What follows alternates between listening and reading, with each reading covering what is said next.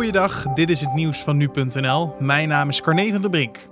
Het kabinet gaat onderzoeken of bouwprojecten mogelijk kunnen afzien van een speciale natuurvergunning, zolang ze onder een bepaalde stikstofuitstoot blijven. Dat heeft landbouwminister Carola Schouten laten weten aan de Tweede Kamer.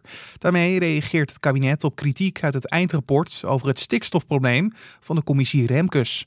Die stelde een drempelwaarde voor de bouw voor, omdat zij relatief weinig stikstof uitstoten, maar wel hard geraakt worden nadat het afgekeurde stikstofbeleid de vergunningverlening stillegde. Het ministerie van Landbouw gaat nu onderzoeken of zo'n drempelwaarde mogelijk is.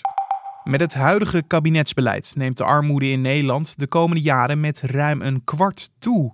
Van 5,3 naar 6,8 procent van de bevolking. Dat blijkt uit een onderzoek naar armoede van het Sociaal Cultureel Planbureau en Centraal Planbureau. Deze stijging komt voornamelijk door de jaarlijkse verlaging van de bijstandsuitkering, waardoor een steeds groter deel van de bijstandsgerechtigden onder de armoedegrens komt. Bij het onderzoek zijn de economische effecten van de coronacrisis nog niet meegenomen, omdat het nu nog niet mogelijk is om in te schatten wat de lange termijn gevolgen daarvan zijn. John Bolton, de voormalig veiligheidsadviseur van Donald Trump, stelt in zijn boek dat de Amerikaanse president voor veel meer aangeklaagd had kunnen worden tijdens de impeachmentprocedure vorig jaar. Dat blijkt uit voorpublicaties in de Wall Street Journal en de New York Times. In zijn boek schrijft hij dat de president meerdere keren bereid was om strafrechtelijke onderzoeken af te blazen. De reden die Bolton hiervoor geeft is om dictators die hij mocht een plezier te doen, zoals de Turkse president en de Chinese president.